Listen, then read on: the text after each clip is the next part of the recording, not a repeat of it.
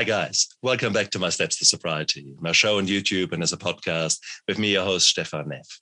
Another day, another fantastic interview waiting. And it's just gorgeous because I, I meet all these wonderful people from around the world who, like me, who have gone through through periods, often prolonged periods of darkness, have gone through their more than fair share of trauma and have come out the other side and are now willing to talk about it and willing to share the lessons that they have learned the hard way. And that honors me every single time. And today is no different. I've got Evangela Haley with me, a woman who has gone who has undergone a massive transformation. And this transformation from darkness into the light is so beautiful. I'm, I'm absolutely humbled and honored to have you on my show. Evangela, welcome. Thank you, Stefan. Um, I'm very honored to be here hmm. and to just have this time to share my experience and myself with you and your listeners. Thank you for having me. That's beautiful. And already before the before our recording, we I commented on the importance, on the beauty of the phoenix that rises from the ashes, which is big behind yes. you. So so yes. how did the the original phoenix look like? What was your how did your story start? How did it start when you were a young girl? First of all, the positive. What did you want to be? Who do you want to be when you were a young girl? Did you have any dreams? Um, I did. Um, I had, you know, the dreams of being um, a scientist, actually, when I was very young. Um, nice. Science was a subject that I, I really enjoyed. And, you know, I wanted to be a scientist when I grew up, a computer scientist. Um, was what I would tell my mom that I wanted to be and, you know, share with my friends and things of that nature. And yeah. although I didn't follow along that path, yeah. um, I took some courses and things of that nature. Yeah. Um, it was the discovery aspect of science and the unfolding and the understanding, even with you know computer programs and things of that nature, creating something yeah. um, that you can contribute to the world that drew me to want to be a scientist. How cool is that? Um, and did that? Uh, did your schooling allow that? Were there were there um, science focused courses that you could actually take or was um, it more more yeah nice try but yeah well we had the you know the basic curriculum mm. that you get with math science and english but i didn't really have anyone steering me into my aspirations you know oh. the goal was to you know go through school graduate mm. high school and then figure out what i wanted to do right so i didn't necessarily have anyone um, steering me towards those aspirations to, of being a scientist. And so, you know, it eventually kind of fell by the wayside when life kind of took over and experiences kind of took over. What did life come up with as a so called good idea um, for you? so, I, you know, I am an artist um, and I love graphic design. It's one of the many hats um, that I wear. And so, at a very young age, you know, I learned that I could draw. Didn't have any formal training at the time, of course. I just like to draw and doodle. And um, so, you know, I started wanting to pursue um, being an artist, being a graphic designer, that type of deal. Um, my home life was not the best. And, you know, a lot of times they speak of pain, breeding, creativity, and things of that nature. But um, the trauma in my life started very early on. Um, and so I wasn't really very focused or attuned to what I wanted in life other than surviving what I had going on, you know. From as early as um, five years old, um, I had experiences that no child or adult should experience. And so that was kind of a driving force for me through the rest of my life, trying to pursue things and escape um, from my home life. So you know, it kind of it, it didn't kill the fire of creativity in me and the passion I had to be a better human being, but it was definitely a struggle for me. It was. How did you try to escape? And I mean, you were saying the drawing, and often enough, uh, children draw the truth. Yes. And by drawing the truth, you're also telling the truth. Yes. And that can be uh, sometimes quite a problem if you yes. if you have suffered from abuse, especially sexual abuse. That Yes. uh, yeah, did people believe you? Did people look at the drawings and drew the right conclusions? So for the most part, I I also, you know, I journaled. I lived in the fantasy world of my journals. And um, while things happened for years, because of the way that things were done and how abusers silenced their victims, nobody ever really talked about what was going on. Um, and then I had an epiphany at some point in time. I believe I might have been nine years old. Hmm. That if I did not speak out, that this was going to continue on. And so while, you know, my sisters and myself and my mother, we were already in some counseling for dealing Wow. with my father um, having abused my older sister. I got the epiphany that I needed to speak out at that time and let the counselors and my mother and the adults in the room know what was happening with me as well. Um, I believe my mother believed me. Um, my memory's chunky, you know, so I can't remember word for word and, and how everything progressed, but I do remember her crying very real tears of sorrow as she realized that she didn't catch this.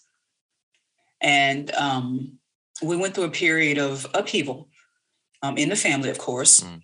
It was very, you know, it was a very difficult time. I went through guilt and shame because I felt like I had broken up my family structure.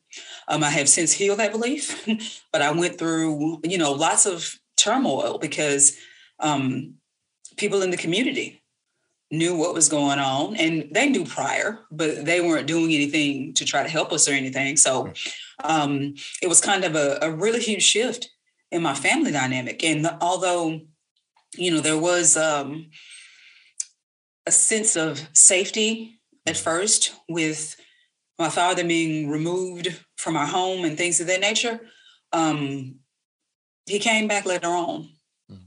you know, and so um, in steps alcohol as a coping mechanism for my entire family. You know, it was a bonding experience for us. I equated family with alcohol. Crikey. Okay. Yeah. That's not common that you And hear so- that. Interesting. Yes. and so, um, you know, most of our family functions, Christmases, Uh-huh. all of that, Yeah. the centerpiece was alcohol. Mhm. And so, you know, as I got older, um, I do, the one thing that I wanted to follow in my um, father's footsteps was with going to the military. And, you know, ended up having a encounter with uh, the Christian church that at the time it saved my life. It did. It saved my life. It helped me to find a support system. It helped me to get emotions out that I had locked within for so long. And um, I had experienced a sexual assault when I was 18 years old, getting ready, you know, to go out into the world and thinking I'm going to leave all of this behind. And I experienced a sexual assault, which kind of, I think, was the beginning of my spiral into um, full blown alcoholism um, before it was all said and done. You know. So, you know, go ahead. No, I'm just I'm I'm just reflecting that ultimately alcohol is such a powerful, powerful rescue when you're Yes. in that in that frame of mind. There's so much pain in your heart. And for a short period of time, you can switch that pain off. A pain that otherwise transcends everything, that every positive thing, every negative thing, the positive things, they just pale in into insignificance compared with that pain. The negative things reinforce the pain. So it's a, it's actually uh, living in hell. Yes. And we keep forgetting how powerful alcohol can be to save you from that Yes. hell, at least for a short period of time. yes. The problem, of course, is that your initial one glass of beer or two glasses of wine, yeah, right, they won't go very far after a month or after Right. a year. So very Yeah. quickly you go up, and that's the tolerance that develops. So, yes. I mean, what did you end up with? How much would you drink on a on a bad day or good day, however you look at it? Well, I, I drank when I was happy, and I drank when I was sad. I drank when I was angry, and I drank when I was glad. uh, uh, poetry in motion, literally here. and It was always a good time to drink. isn't always. it? Isn't it? No. Yes. Oh, so true. So true. Oh, this was a real shit day. I've deserved a drink. This is really a good day. I want to celebrate. Let's have a drink. Yes. This is a normal day. Well, wouldn't it be nice to reminisce with a drink? And you think, oh, fuck off. And we are making Yes. that all up in our head. So, how much would you drink? Yes. What was your poison? Was it vodka? Was it was it whiskey? all of it. All of so at the at the end, at the end, so beer was always my thing. That was my family bonding experience. And towards the end, when um, I decided, you know, it was time to throw in the towel, I would drink whatever was available at the time, Mm. but beer and whiskey, beer, whiskey, and gin. it. right. were my um, poisons that um, that I chose. And you know, you talk about um, alcohol being effective. You know, as a you know, I'm also a trauma recovery coach, and I talk to people about how you know you have adaptive coping mechanisms and you have maladaptive coping mechanisms. And alcohol and drugs are one of the most effective coping mechanisms to numb how you feel. Correct. And they turn on you. Mm. And this is, you know, this is my belief in what I stand on as a trauma recovery coach who is also um, in recovery from alcoholism is that trauma opens us up to addiction because very big feelings require a very big solution to numb them. And alcohol was my solution for a long time. Drugs might be somebody else's solution. Sex might be somebody else's solution. And so when you can't quiet those voices and you have something sitting there that quiets the voices, at least for a little while, Mm. you know, or why wouldn't you choose that when nothing else has worked all Exactly. this time? You Yeah. be stupid not to. That is at least the what your brain uh, tells you.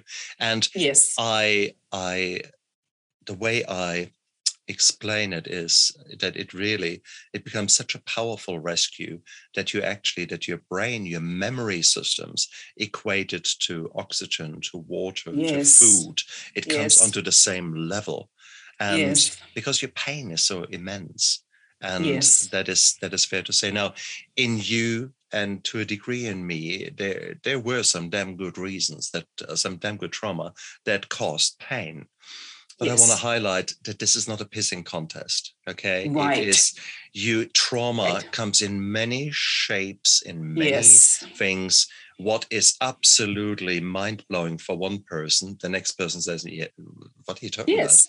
that is Yes. so trauma can be anything, and therefore it is so important to not put a tape measure onto a degree of trauma.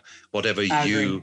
you actually have experienced Yes. has altered your belief systems, have altered your core beliefs, that then alters your emotions, and in turn Yes. it alters your actions and reactions.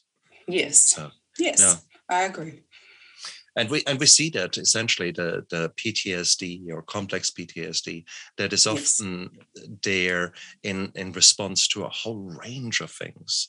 Um, Yeah. That the sexual abuse is very much there up front when you look at Mhm. the women and their traumas, whilst the the maybe more traumatic, as in as in physically traumatic things, might be more in a man's realm having said that motor vehicle accidents happen to everyone and if you have Yeah. a big a big motor vehicle accident your chance of ptsd is something like one in four one in three thereabouts and that's often something that doesn't get recognized Right. And so these are the traumas that we do recognize that people Yeah. actually easily find. But then there are the smaller traumas, the Yes. neglect as a child, the, Yes. the maybe the bullying that Yes. didn't leave you disfigured, but Yes. deep inside leaves you deeply scarred. And that can be the trauma. So Yes. no, I just want to I want to spell that out that you know because your story is so intense, your story is Yes. so big. Yes. Uh, therefore, guys, don't get sidetracked by that.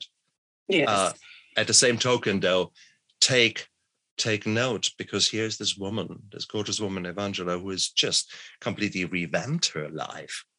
yes. And hell, so you went through hell, yes. and now you're you are a very different person. What happened? Yes. What happened? I mean, you Well- were still in school the last time we talked. So you were at Yes. school, uh, trying to get your life sorted, but alcohol Yes. really became this good friend. Where did you go from there? Um, I got into the military, um, went through my eight years, um, got into religion. Religion offered me no answers Hmm. um, for the things that I was questioning and, you know, wanted to know about because, um, and to your point about the magnitude of my story, um, I very much want everyone to know that trauma is very subjective, you know, and as you said, it's not a pissing contest. Hmm. My story is very heavy, but whatever each of your listeners' experience is, that is their experience. Hmm. And I honor it in every way that I possibly can. Your experience is your experience, and it affected you in the way that it affected you. So, you know, I got into um, some churches that um, I believe have been experiencing some trauma themselves. And when you churches, get- churches are ministers. I think we need to distinguish there. yes, ministers. Okay. And so when you get um, leaders Uh. who do not know how to effectively address their traumas, Oh. they inadvertently pass those traumas on to others. And not only ministers, but just people in general. Yeah. When you don't have a way to um, effectively deal with your trauma and allow it to be expressed in a way that you can release it, you generally pass it on to others. Mm. Unintentionally sometimes, because I do not believe that anybody intentionally harmed me in the churches that I was a part of. Mm. Um, but that harm was there Mm. nonetheless, you know, and looking back on it, you know, doing my work to heal and understand the the nature of trauma and the nature of just humans and myself. When we're in pain, we will do anything to alleviate that pain, you know. And, you know, the church itself is just not very trauma informed. and I, I happen to believe that a lot of wounded people end up to the in the church because it, it offers answers. You know, it gives them peace, it gives them a support system, you know, to try to help move through some very heavy things. And so I had this experience in the um, church buildings that I, I went into and um, activated my trauma even further with abandonment and things of that nature. So it, I, um, you know, I wanted to learn Mhm. more. I'm, a, I'm the type of person that, you know, from very young on, I wanted to know why I believed Mhm. the things that I believed. And I always wanted to learn more. If I'm dedicated to something, I want to know all I can know about it. And my pastor didn't appreciate that. He did not appreciate that. You know, I had um, found out about um, some passages of scripture that were Yeah. teaching about, you know, pastors, evangelists, um, apostles, prophets, and things of that nature. And this man literally told me and my friends, he found out that we went to go see someone teach on this and literally told us we didn't need to know anything that he didn't teach us. Ha ha ha ha ha ha ha ha ha ha. Oh Yeah. dear. Okay. proceeded to sit us down from, you know, we were singing on the choir, we were doing all kinds of stuff. You know, 18 years old, participating fully in church because we really loved this church that we were a part of. He proceeded to sit us down from all of our positions, the things that we love to do. And needless to say, we ended up not going back to that church. Um, he then proceeded to, I think it was that next, we did not go back to the church that next Sunday. We decided that, you know, we were going to call, call it quits. We weren't going to be manipulated like that. Yeah. And he proceeds to get up in front of everybody and say that he sees our caskets lined up at the front of the church. Water. Yes. What a load of bull. Oh, please. I've got. I've got actually more more colorful language if you want some, but no, that's um, no, it's it's so hard because that is exactly what I hate. Leaders Yes. who misappropriate their power, who who use their power um, for the wrong reasons in the wrong Yes. way. He Yes. was he was obviously very obviously very insecure about Yes. himself, and Yes. therefore he felt threatened by you Yes. youngsters trying to explore rather than Yes. coming onto the journey himself, maybe. Uh, Yes. And said, "Wow, what are you talking there? Well, let's discuss. Let's meet, or you know, Yes. let's bring an expert in, someone else." Yeah. And and certainly the the church that my wife um, goes to, there often are guest lecturers, guest pastors yes. who bring their version of Christianity in, and that's a Yes. beautiful thing. So, It is. But- man, oh, and that was so- the, it, that was a while ago. I'm 41, soon to be 42. and you know, so that that happened when I was um, 18, 19 years old, maybe 20, somewhere around there. And it was it was devastating because I saw this man and his wife, you know, they I had taken them on as my parents. Mm.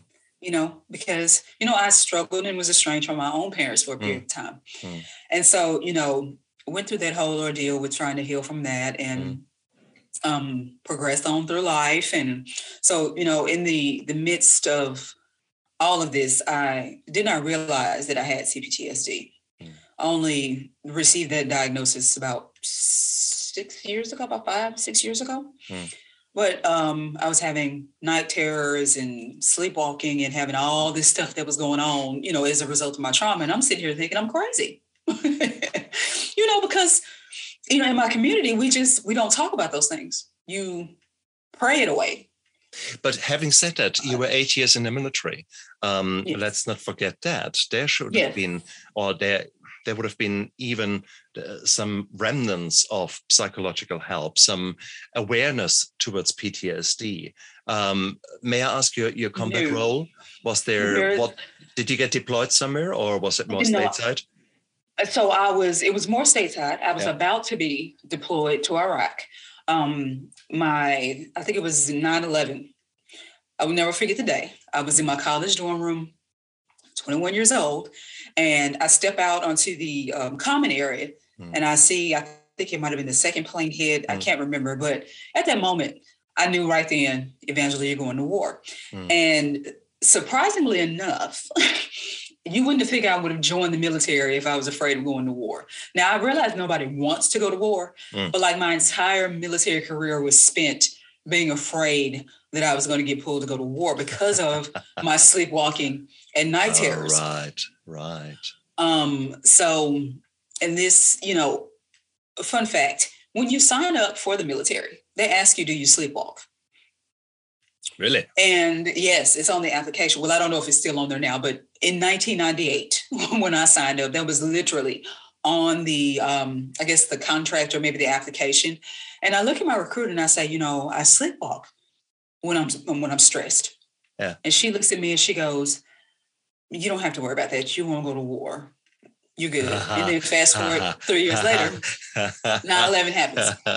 well, that that is not very handy when you're in a Russian minefield at night. So no, the sleepwalking, nah, nah, it's highly unrecommendable. Um, Yeah. oh God. so you know 2001 um you know it 9-11 happens and i'm like i'm going to war i knew it you know in my heart i was like it's about to happen you know so i go Mm. Uh, you know trying to prepare myself for what's going on i did not go in the first rotation i did not go in the second rotation the third rotation um my number was up Mm. um so you know i get ready to mobilize and, and all of that good stuff and as i'm at my mob station my PTSD and night terrors, sleepwalking, everything is on full display. Mm. Um, outside walking around my barracks, sleepwalking, and you know, coming to, and I'm I'm outside and I'm looking around, and I'm like, I can't, I can't do this, Mm. you know. So I get on the phone with my mom. Mom is acting up again, you know, that whole conversation, and she tells me, "Honey, you need to go to the psychiatrist. You need to talk to somebody and let them know what's going on with you. Of course, the commensurate shame comes in with that because, you know, I signed up to do my duty and, you know, go talk, have the conversation, spill my guts and everything. And I end up getting, you know, discharged, honorably discharged from the military. Um, and then Did I'll you- go on about Did my you life. receive just one second? Did you receive the help through the military? Were No. they accepting, or why did No. you have to step out? Would they have So- not?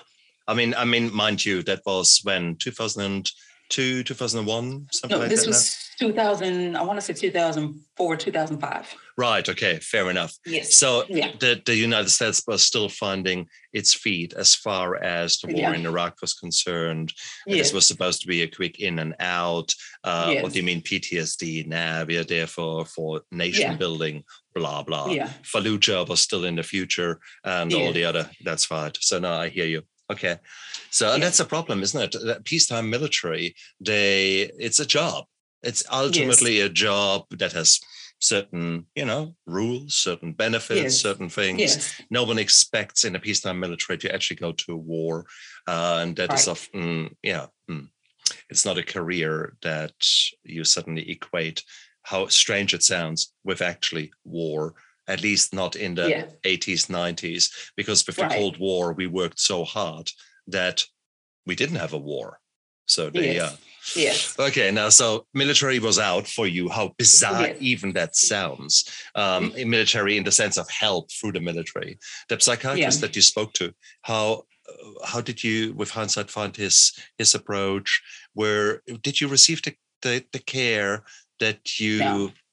Uh, Full was- disclosure, the military, or at least the military that I experienced. Yeah. Once you lose your usefulness to them, they treat you like crap. correct, correct. And that was exactly um, when I was getting ready to get mobilized and, and Mhm. things of that nature to go in country. Um, there were people there who, I mean, they were hurt. They had physical issues going on. They were not fit for war. And they were still trying to get these people sent in country. Um, after I got discharged, there was nothing else said. The psychiatrist that I talked to was a female. She was the most cold and sterile human being I have ever seen before in my life Shit. just cold and sterile. And it was like, um, yeah, get out of my office. She didn't tell me to get out of my office. That was the energy. It was like, okay, we can't do anything with this. Yeah, we're going to discharge you and and send you along your way. Hmm. So there, you know, there are not a lot of. Um, it is not a warm and fuzzy type of deal with the military. once once you have passed your point of usefulness, that is it. Oh, so you know, for those yeah, for those who may be you know wanting to go to the military, and like I said, that was what 2004, 2005. mm, Um, I do know that the military has um, they've inju- introduced some measures to help with the mental health um, issues of soldiers. Mm. Um, I don't know if it will help or harm them because when you go to war, war is not a place where anyone is going to care about your feelings. correct. Correct. you know, with that being said, I do think that there needs to be a stronger um, mental health system for when Yeah. um, our soldiers do come back to help them to help them integrate back into society. Because after living in a war situation and being afraid of your for your life for a year, Mhm. you're not going to be able to just come back and be okay with life. And there are so many of you know we call each other battle buddies in the army. We call each other battle buddies. So many of my battle buddies who they have PTSD and there are no effective, in my opinion, resources No. for them to be able to get all of that out. You know, seeing your buddy lose a limb or even lose his life. Mm. You know, But it doesn't. but it doesn't need to be as bad. The, the sheer fact you might have not someone immediately lost or been immediately there, yet Yeah. a year being fired upon and having rules of Yes. engagement that might Yes. prohibit you from any sensible response gives you the same as a toxic workplace. You're Yeah. helpless. You're hopeless. You are Mhm. you're just pissed off. Hypervigilant. Exactly. So yeah, it gives you all ah, it's all there. It's all there plain Yes. to see, and it's just Yes. logic. So please, so if you if that story rings a bell on you, doesn't matter that you didn't see somewhere guts hanging off the ceiling. No, it Yes. is. It's time if you feel like that. For fuck's sake, time for you to talk. Time for you to accept that it's okay not to be okay, and time Yes. for you to actually open up, maybe to your family physician, to your GP, to your Yes. to whoever is there. Um, Yes. I whilst you were saying with your with your church, this was rather a, a bad experience. I Yes. certainly, I would probably agree that there are many churches, God, uh, but they are equally. I've met. Meanwhile, whilst I'm not religious, I don't go to church. I met some pastors who are Yes. amazing people yes. who would Yes. listen to you and maybe guide you towards a solution. So, it, you said it before, Evangela, there are so many sources um, potentially out there, but most of us don't know about them. Let's put it like that. And Yes. most of us don't know that we actually need them. That's the worst. huh? That's true. That's true. but here you were. So you were in the military eight years, Yes. and that ended up in not as a, the nicest of all experience. The church Yes. didn't end up with a nice experience. So, Right. so far, goodness gracious, you're what, 26, 27 now? Yes. And you know, the alcohol is still your best friend uh, because you're Yes. still numbing yourself. How the hell did the story continue? The- So, so I, you know, I got to a point while I was in the church. I had about six or seven years where I didn't drink, Wow. didn't drink at all. Um, you know, was with a group of friends. We had Yep. established a connection within um, helping each other and helping others in our own way. Yeah. And, you know, and, and trying to help people who had been hurt by, you know, people in the church, and you know, doing that. And we ended up because, of course, we all came together. We had all been abandoned. We had our own traumas, and we ended up going through um, what I call a, a falling away uh, within our friend group, and that is what actually drove me to the the breaking point when I was 37 years old. Mm. Um, relationships were not um, going where I needed them to go. I was codependent. I was struggling. You know, still having mental health issues and things of that nature. And I just got to a breaking point. Um, before, you know, I thought that I could stop when I wanted to. And like I said, I had that six six year period where I didn't drink anything. Mm. Well, I decided to go back and start drinking again and smoking a little weed on the side. and and um, I ended up hitting a brick wall. Um, 2017. I'll, I'll never forget. I, this was probably about this was probably 15 years in the making, but Mm. um, I realized I couldn't stop. And every day I would wake up and I promised myself, Angela, we're not going to drink today. And every yep. every day I'd get off from work Uh, and it a- wouldn't even I'd be like, look, I deserve this. It was it was very interesting when you said earlier, Ah. talking about I deserved it. I worked hard because I was very much functioning. I was Yeah. very much functioning, high functioning at that. Uh, I deserve this entire six pack. exactly. and that's for breakfast. Yeah, that's right. I deserve Uh, this fifth. I deserve I deserve this and I'm going to have it. Because you know I have no other because for me and and many of my friends um, within um, sobriety we talk about that that I take my first drink and that sigh of relief.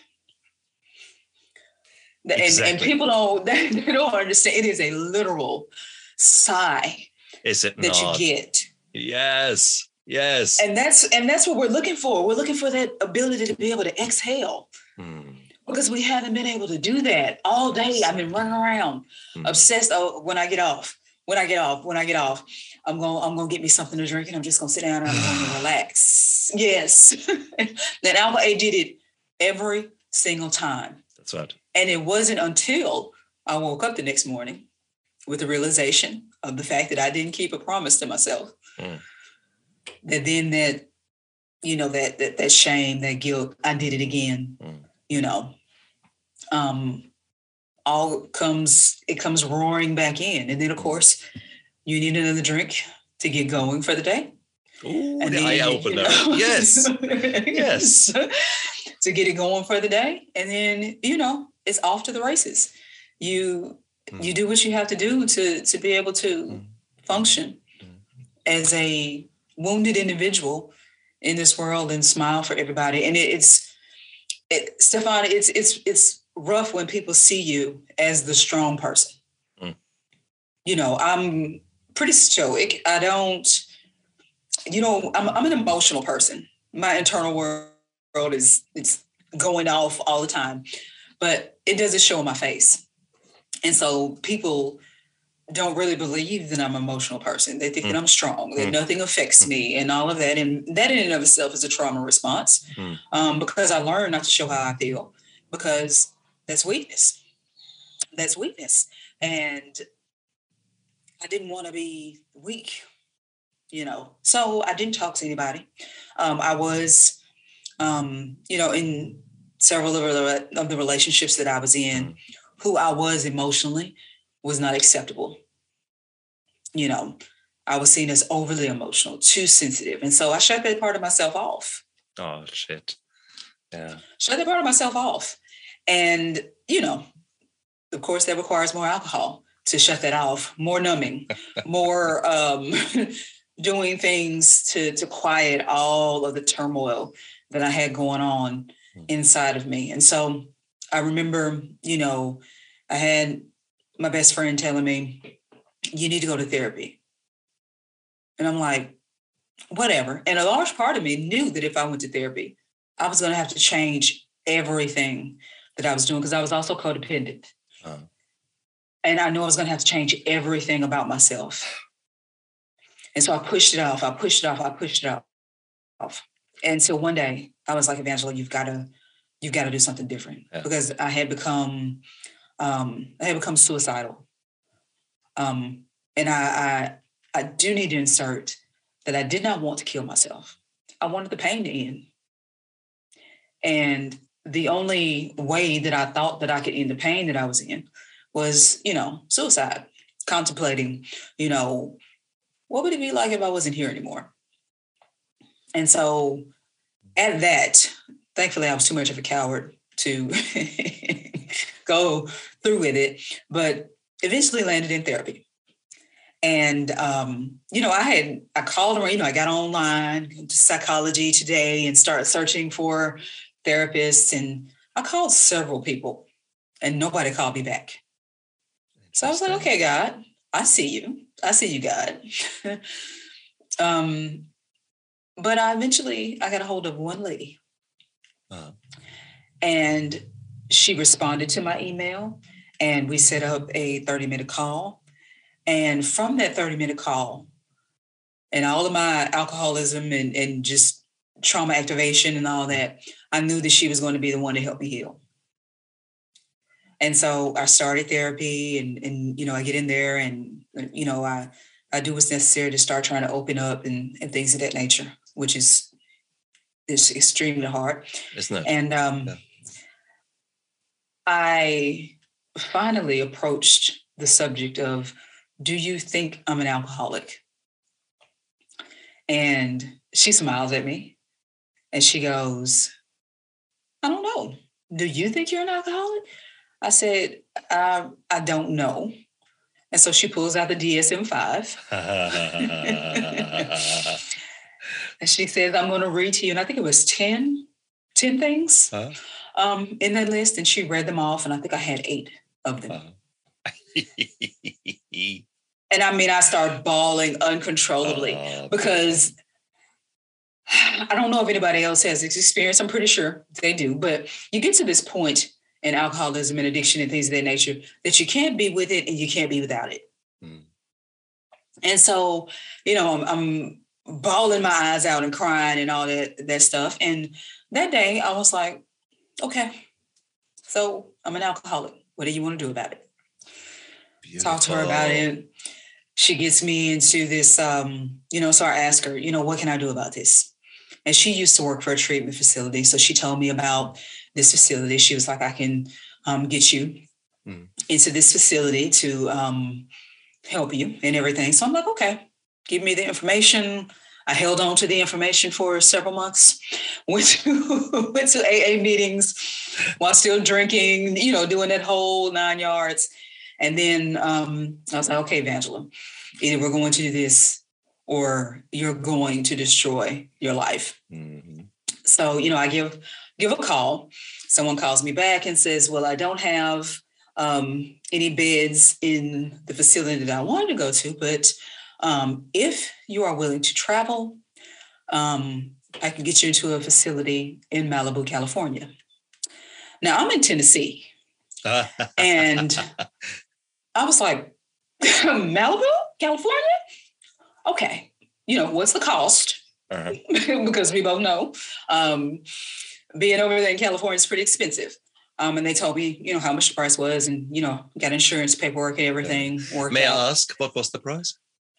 The price uh, was going to be thirty-five thousand dollars to that's, my insurance. That's U.S. dollars, and we're talking for a four-week stint. No, this is for a month stint, a, a month, long yeah. stint. Yeah. Yes. Perfect. And so my share of that would have been uh, twenty-eight hundred dollars. Um, with insurance covering it through my um, employer. So um, I get online because I am a researcher and I'm looking at this place. And it is absolutely beautiful. Of course, I wasn't really paying attention to it at the time because I'm horrified I'm not going to be able to drink anymore.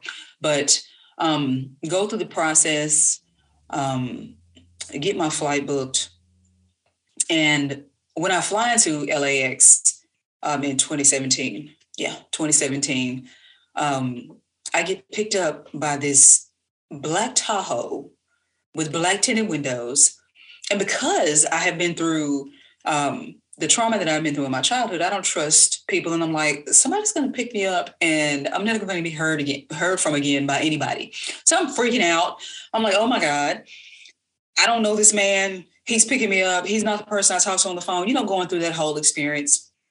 Um, but I ended up getting there. It is absolutely beautiful, right on the um, coast. I mean, absolutely beautiful. And I get there, and um, of course, you know, treatment facilities are run by therapists, and then I have a um, nurse who looks at me, and she says, "Honey, it's going to be okay." And I felt like I had held my breath the entirety of the trip. Uh, and when she said that to me, I was able to start breathing. I don't know what it was, but I was able to start breathing. I was like, okay, Bench, you're you're finally in a place where people are going to look after you. Hmm. Of course, my hypervigilance it did not settle down at that time. I was still in a strange place with strange people, and um, so you know, I was like, okay, I'm going to give this a go. You know, they fed me really well. We had you know, a five star chef and, and, that whole experience. And I mean, who doesn't want to be on the, the Pacific coast um, enjoying all of that? But I was matched up with the only trauma therapist there. And in 30 days, I developed friendships. I did very, very hard work to get to a place so that when I walked out of there, I would not turn back and it was difficult. And my trauma therapist, she told me, she said, Evangela, I've had hundreds, hundreds of people come through here, and they have not touched one third of the work that you have put in to try to heal and do what you need to do. I was like, I was ready. I said the uh, the struggle, you know, that I had to to even get here and try to be present. Yeah. You know, I wanted to be fully present to this experience so that when I get home, you know, that, you know, I'm done because I know what I'm going back to in my life. Mm. I changed. None of the things that were going on around me changed. You know, I changed and I knew that I would have to have a solid foundation in order to be able to go back into my life yeah. after being gone 37 days and, you know, being protected from alcohol oh, yeah. and my life. I knew that I was going to have to make sure that I had some type of foundation or I was going to relapse in the airport. Not even when I got home, in the airport. And so, you know, I did what I needed to do. I got home. I was horrified. Um, but I I had to make some very tough decisions. I continued to go to therapy. I changed um, my environment. I changed the way that I related to things. I owned who I was in the conflict that I was having in my life, mm. and I've been moving moving forward ever since. And that's exactly what is the truth. The only thing that changes in recovery is everything. Yep. Because you, once you realize that one little step can do so much, you get thirsty of doing another step and then yep. another step and another yep. step. And it is it is but trauma comes in layers, no two ways around it. Um, right. Equally, healing comes in layers and you do yes. one thing and in your case there was these four gorgeous weeks in this protective bubble of yes. rehab. Ah it's so yes. gorgeous because you're taking out of your life all the, the crap like mortgages and whatever is no longer there. You can actually focus on yourself. You are forced to come off the hamster wheel. You're forced to actually stop and think and yes. you have no, nothing to to numb yourself so yes. suddenly yes.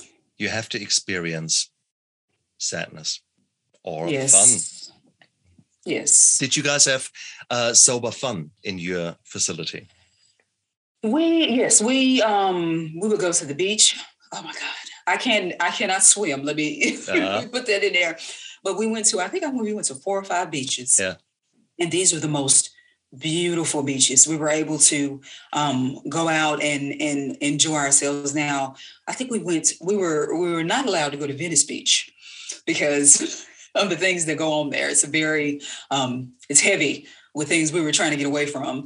so. Um, but um, we were given, you know, sort of passes to go out and shop and, you know, experience Same. Same. Um, California, experience yeah. food and and and think because I'm a foodie yeah. as well. So you know, I went out and I experienced these things and I formed connections with people who I'm still connected to four and a half years later.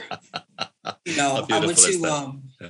I went to Charlotte, North Carolina to visit one of my friends um, yeah. last year that um, I became very close to while we were both struggling in treatment. And I, you know, it's a beautiful um, relationship that I have with him and his wife and his his mm. daughter. Um, and it's just been it's been beautiful for me. I met some of the most beautiful people who I mm. never would have met had it not been for being um, in recovery and and finding um, sort of my water wings as Absolutely. I moved through things the way that I needed to. And it also birthed a desire for me to um, understand how trauma greatly influences mm. Um, addiction and things of that nature and becoming mm. a trauma recovery coach and helping people understand that there's nothing wrong with you something happened to you.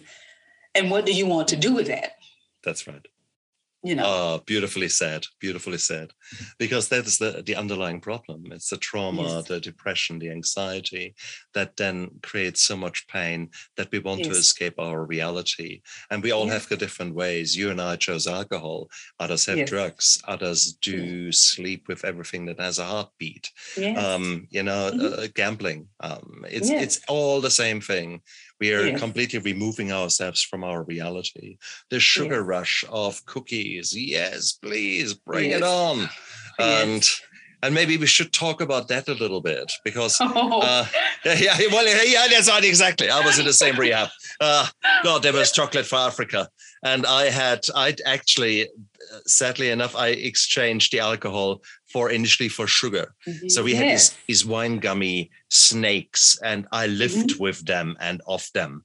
So, yes. needless to say, that the sugar can be incredibly addic- addictive too. Yes. So and that's what I tell people. Um, alcohol is essentially sugar, and there is such a thing as the the weight gain that comes with the first um. Year of sobriety. I did not personally have a weight gain because I have always had an aversion to um, sweets. I don't really, I don't really like sweets a whole lot. Now, when I oh, do indulge, lucky. I indulge, but I mean, I weigh all of 100, excuse me, 18 pounds, um, soaking wet.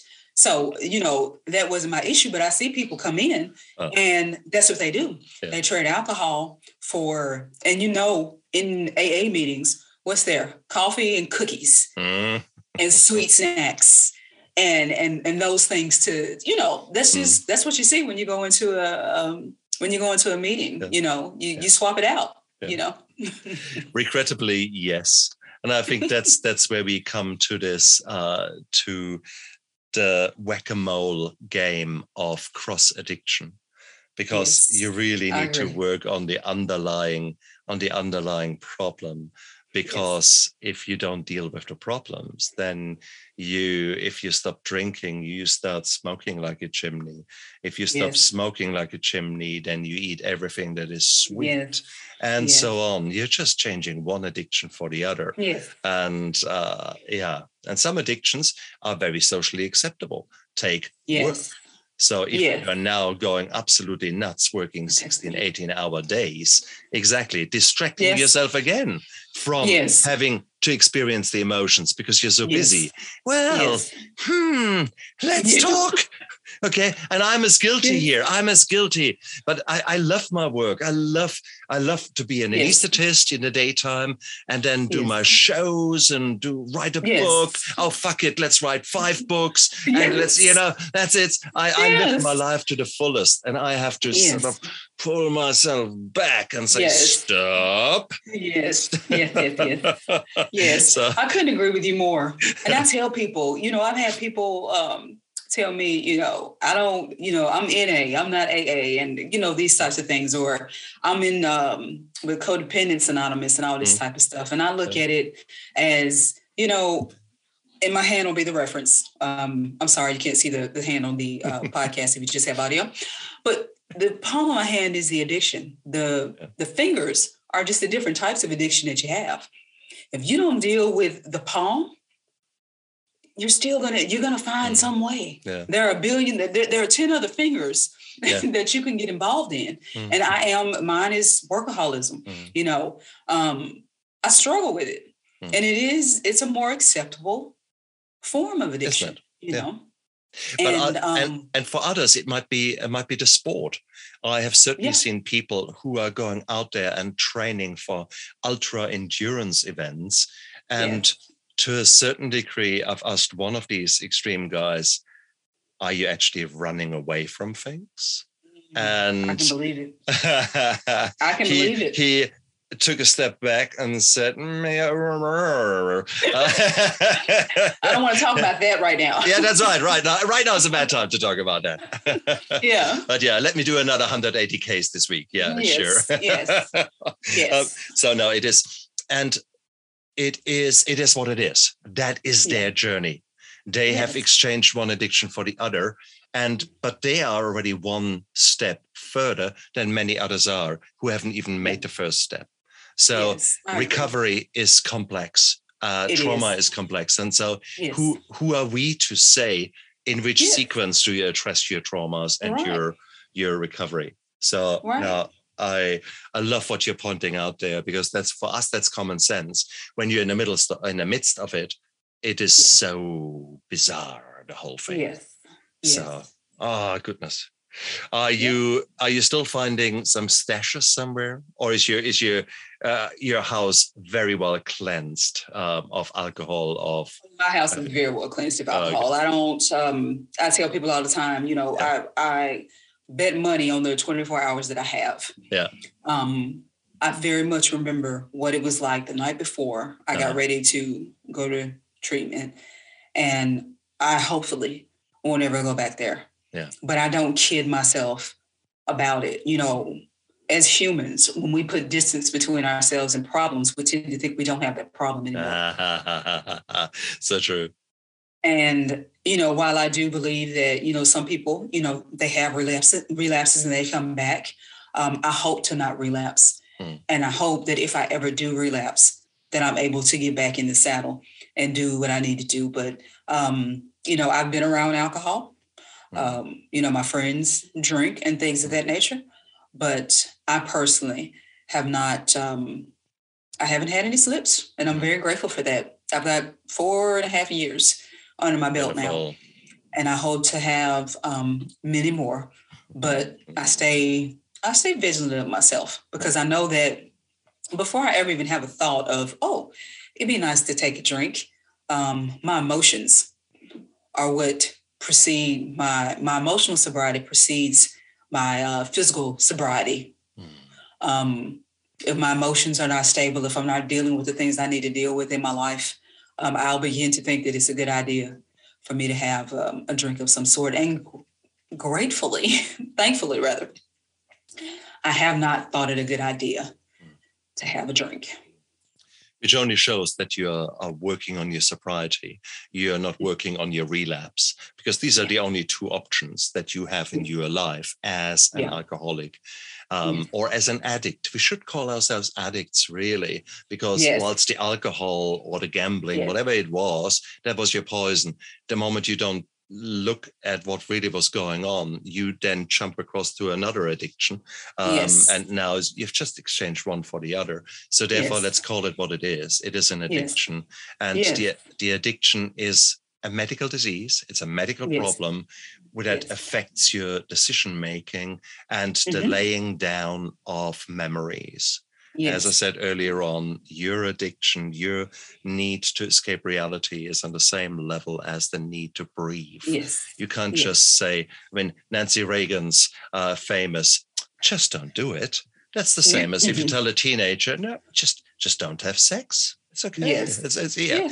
yeah. See how long that lasts. okay. So it's the same yes. thing. So yes. we need to realize. Or just that. don't or just don't eat. Just don't breathe that's that right, matter. exactly. That's how crucial.